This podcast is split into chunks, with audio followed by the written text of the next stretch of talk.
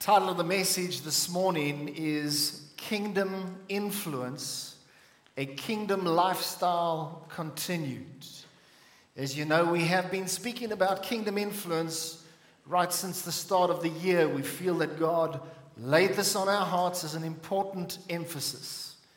And now, today, we're looking at a kingdom lifestyle. I want to continue on, in a sense, from where we left off last time you can please turn in your Bible to Acts chapter 2 and verse 42. Let's just have the PowerPoint screens up if we can, please. Last time we looked at specifically verse 42 of Acts chapter 2. Sorry, but that's last week's sermon. So we'll give you a few moments. I know sometimes you can be under pressure up there, but uh, I'm not talking about fun and joy in the journey. So last week we, we focused on verse 42, the previous occasion, and now we're going to focus on the five subsequent verses after verse 42. Would you please have a look in your Bible, turn to Acts chapter 2 and we'll look at verse 42 to 47. Acts 2, verse 42 to 47. And here it says, And they continued steadfastly in the apostles' doctrine, in fellowship, in the breaking of bread, and in prayer. And on our previous occasion, we virtually focused exclusively on those, on that particular verse of Scripture, verse 42. But let's read on in verse 43. It says, Then fear came upon every soul, and many signs and wonders were done through the apostles. Now all who believed were together and all and had all things in common, and sold their possessions and goods, and divided them among all as anyone had need. So, continuing with one accord in the temple and breaking bread from house to house, they ate their food with gladness and simplicity of heart praising God and having favor with all people. And the Lord added to the church daily those who were being saved. What you see right here is a snapshot. Can we call it a selfie of the early church, of that church in the book of Acts? You've seen a little bit of what made up their lifestyle. And we're looking at this kingdom lifestyle that we see because there's things that we can learn from the kingdom lifestyle in the book of Acts. Now, just to recap on last time, last time, we can bring up the next slide. We said a couple of particular things. Number one, they devoted themselves. Do you remember that point? They devoted themselves. There was a high level of devotion to the things of God. We said, secondly, the things that they were devoted to uh, number two, they were devoted to fellowship. And I put out a challenge that you would devote yourself to being engaged in church life. Number three, they were devoted to God's word. The apostles' doctrine, which later on, those were inspired doctrine teachings, which ended up becoming uh, much of the New Testament scripture, they were devoted to those teachings. Number four, they were devoted to the breaking of bread. Breaking of bread took a real center stage in gathering together as the people of God. And as they would come together, break bread, it kept the cross of Christ central in their lives. And I believe that it helps us today to do the same. And number five, they were devoted to prayer. In particular, the emphasis here is corporate prayer. Yes, it's wonderful to, for you to pray on your own, for you to have a personal time of prayer. But let me tell you, when the church comes together and we pray corporately, there is something powerful about that. How many of you love it when the church prays together? Good. Now, there are six things that I want to touch on based on the passage that we've just read today. And number one, we belong together. Would you say that with me? We belong together. In verse 44, it says, Now all who believed were together. Would you say the word together? Now, I believe this doesn't just speak about being in one place, but it speaks about a spirit of unity. It speaks about the fact that these people were one of heart and one of spirit and one of soul. And sometimes you can look over a verse like this and you can just glance over it very briefly and not realize no, no, no, there's something bigger, deeper about this togetherness. And do you know that this isn't the first time that we read about their unity in Scripture? It says in Acts 2 and verse 1 when the day of Pentecost had fully come, they were all with one accord in one place. Being in one accord speaks of being together in heart. And here they were, they were in the upper room. Jesus had told them to go and wait for the promise of the Holy Spirit, and they were there in one accord. There was this oneness there with the 120. In Acts 4:32, we see a similar thing. It says, "Now the multitude of those who believed were of one heart and one soul." So this is a little bit later on. This is no longer just the 120, because with 120, it's quite easy to sort of have a oneness, am I right? But now there's a multitude that has been added to this New Testament church, and still it speaks about the oneness. And what does it say? The multitude of those who believed were of one heart and one soul. And I would submit to you today there was something extraordinary about their oneness. That's why it's so terrible when there's disunity in a local church. It is completely the opposite of what God wants in a context. And the enemy knows how disunity can wreck a church. And that's why we have to guard that bond of peace. And we have to have a oneness in our hearts and spirits so that God can use us to accomplish what He has in store for us. There was an ex- extraordinary uh, something extraordinary about their oneness. And you know what? They were united around a common cause. What was that common cause? It was the gospel of the kingdom. Can you say amen? And I believe that every person on earth needs to have a cause. Every person needs to live for a cause.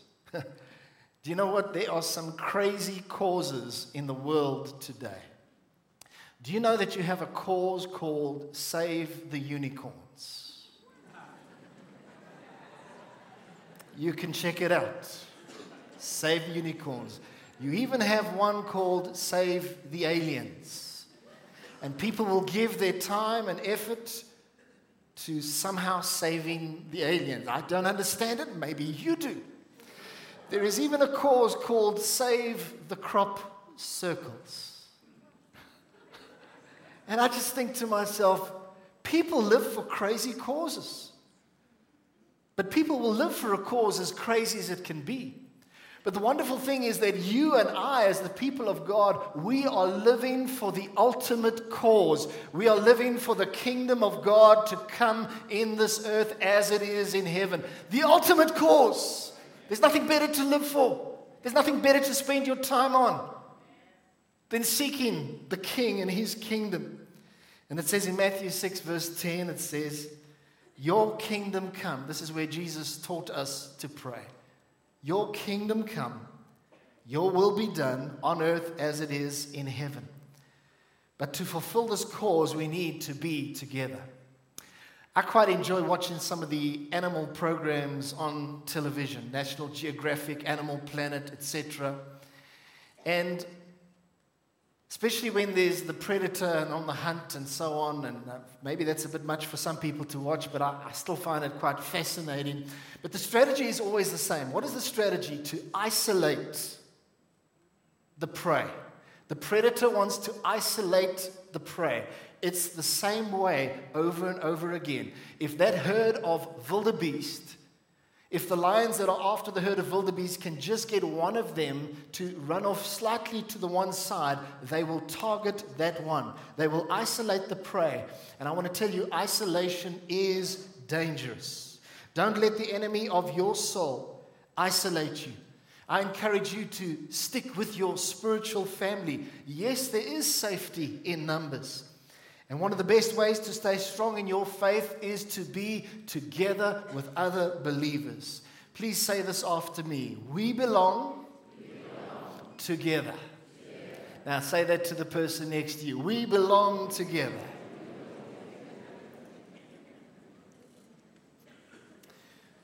Point number two be sensitive to the needs of believers around you.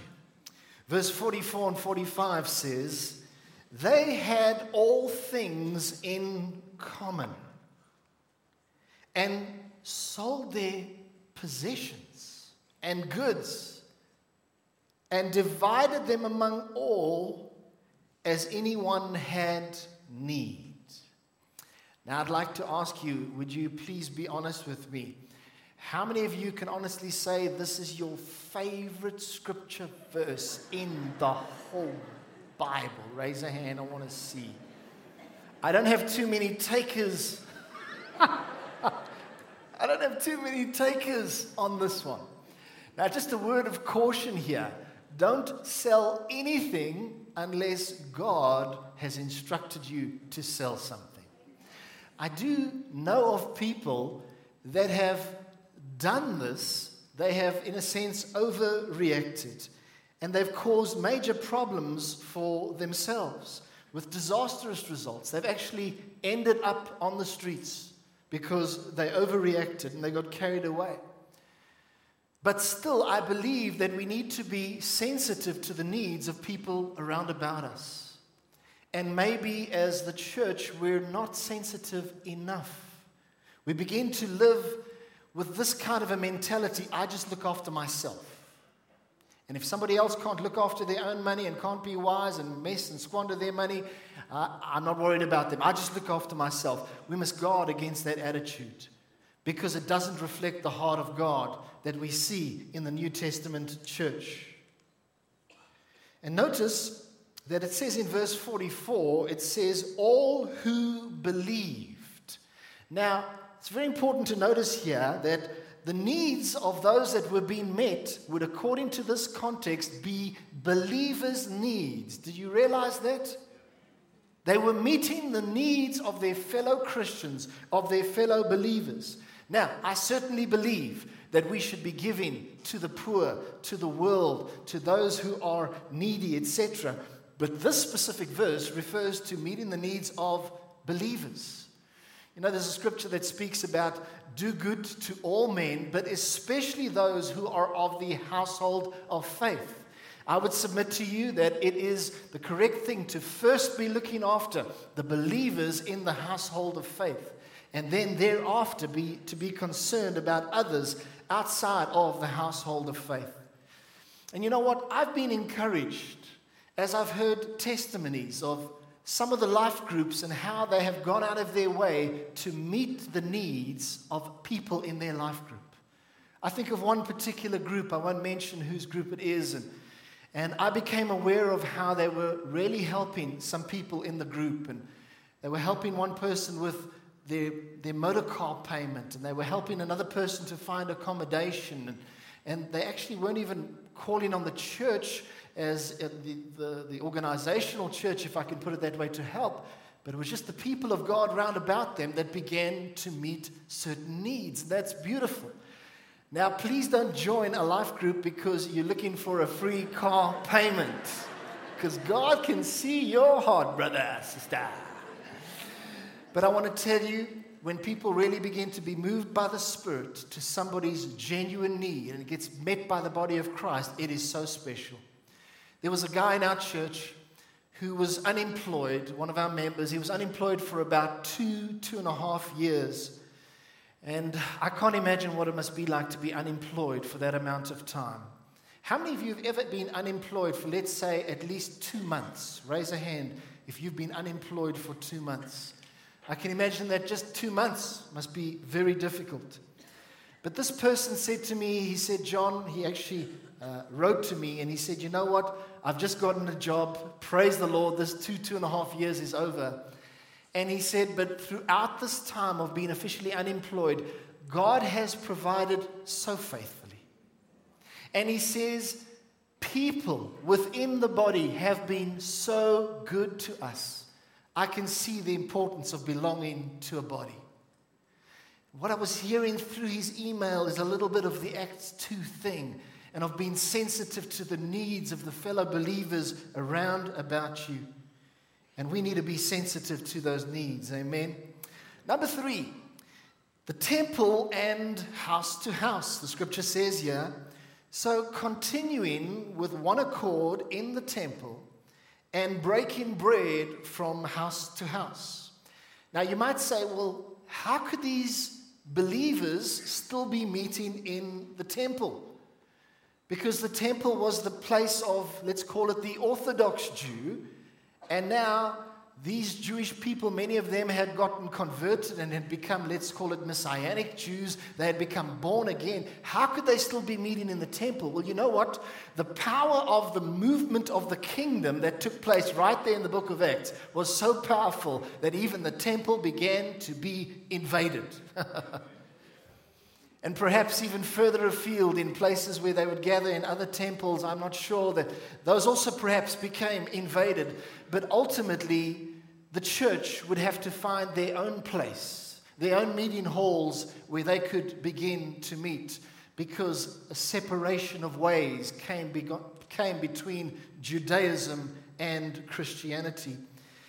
But we see clearly that the early church met in two environments, both in the temple, which I would submit to you is the corporate celebration, and in house to house. And I want to say this to you Isn't that perhaps a kingdom directive? Isn't that perhaps more significant than we realize? The importance of gathering for the celebrations where the people come together and there's lots of the church together and meeting in a home. And I'd like to submit to you that that is not just by chance in your Bible, but God had a very specific pattern. And he knew that there's certain things that happen in corporate gatherings that as the body of Christ comes together, but he also understood that we need to come together in smaller groups. I remember chatting to a a Germany that I'm friends with, Germany Dirkie from Spain. He said, John, small groups is a big secret. And he says, life change happens best in small groups. But I said to him, come on, Germany, life change surely is also taking place in the corporate gatherings. He says, yes, it is. But to a greater way, a far greater way, in the small group, life change happens because you're spending time around the Word, you're holding each other accountable to the Word. And so I want to say life change happens in the house to house scenario more than I think we realize. Listen to the statement Kingdom life is best experienced when we have both environments church celebrations and home groups. And so I do want to encourage you to be connected into a small group in the life of this church. And one of the reasons why we have small groups, have life groups, is because we feel that there is a kingdom pattern and a kingdom directive. Can you say amen? amen? Number four, gladness and simplicity. Won't you say that with me? Gladness and simplicity. It says in verse 46 they ate their food with gladness and simplicity of heart.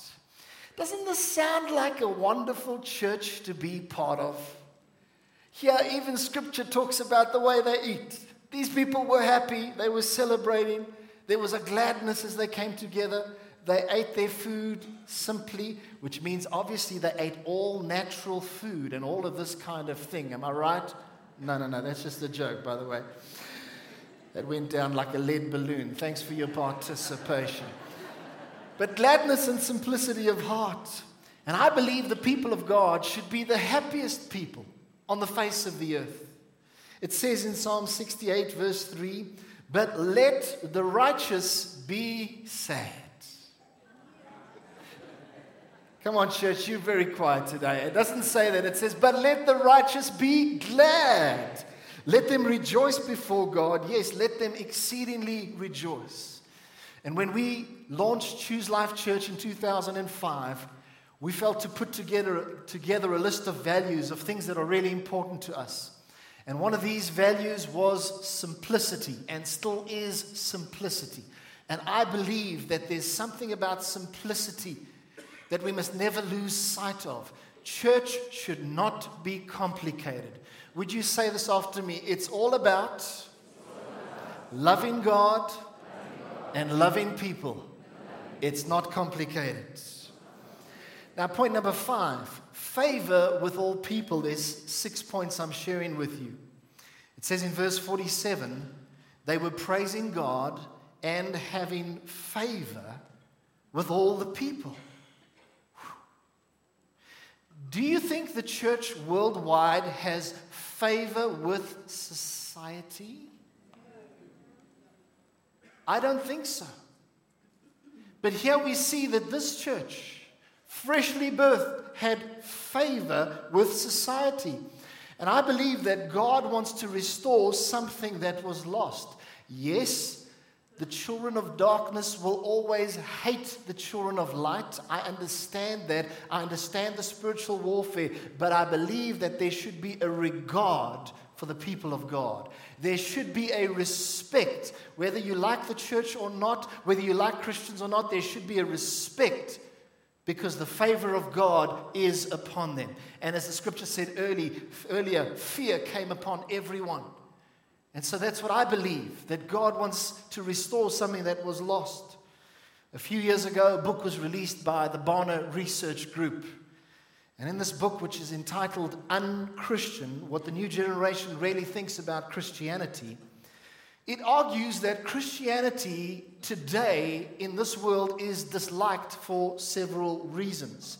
A few basic reasons, they are also on your screen. Number one, Christianity is disliked because of perceived hypocrisy, saying one thing but doing another, having a morally superior attitude.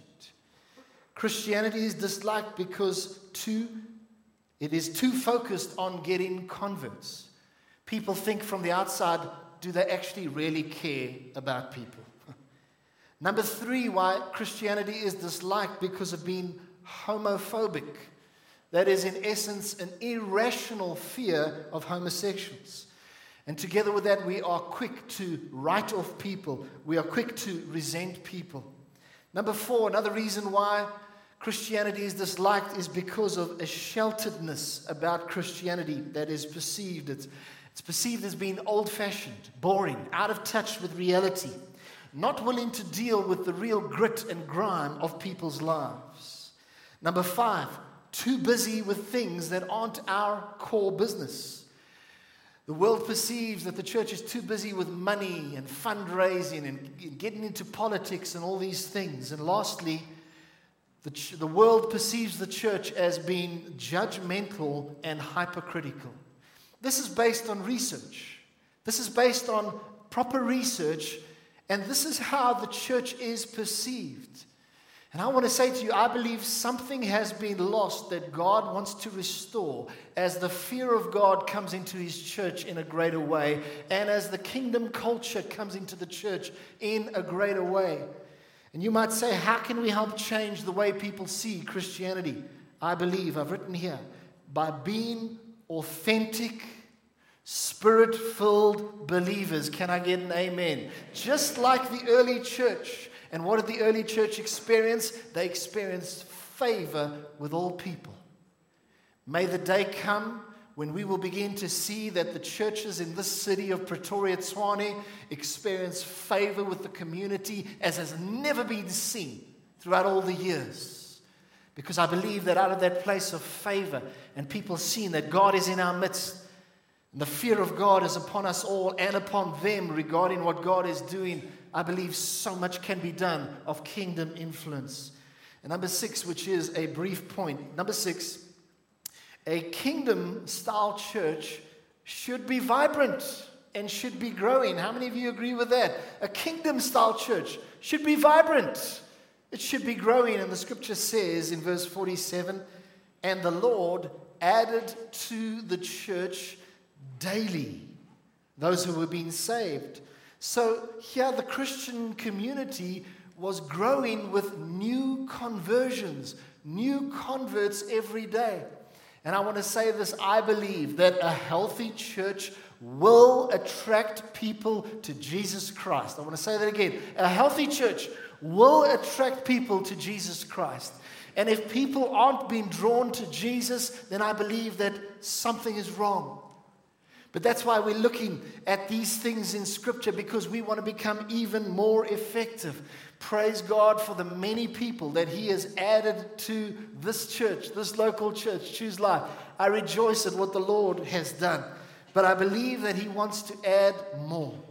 And this will come about as we pursue a kingdom culture in a greater way. I believe that with all my heart.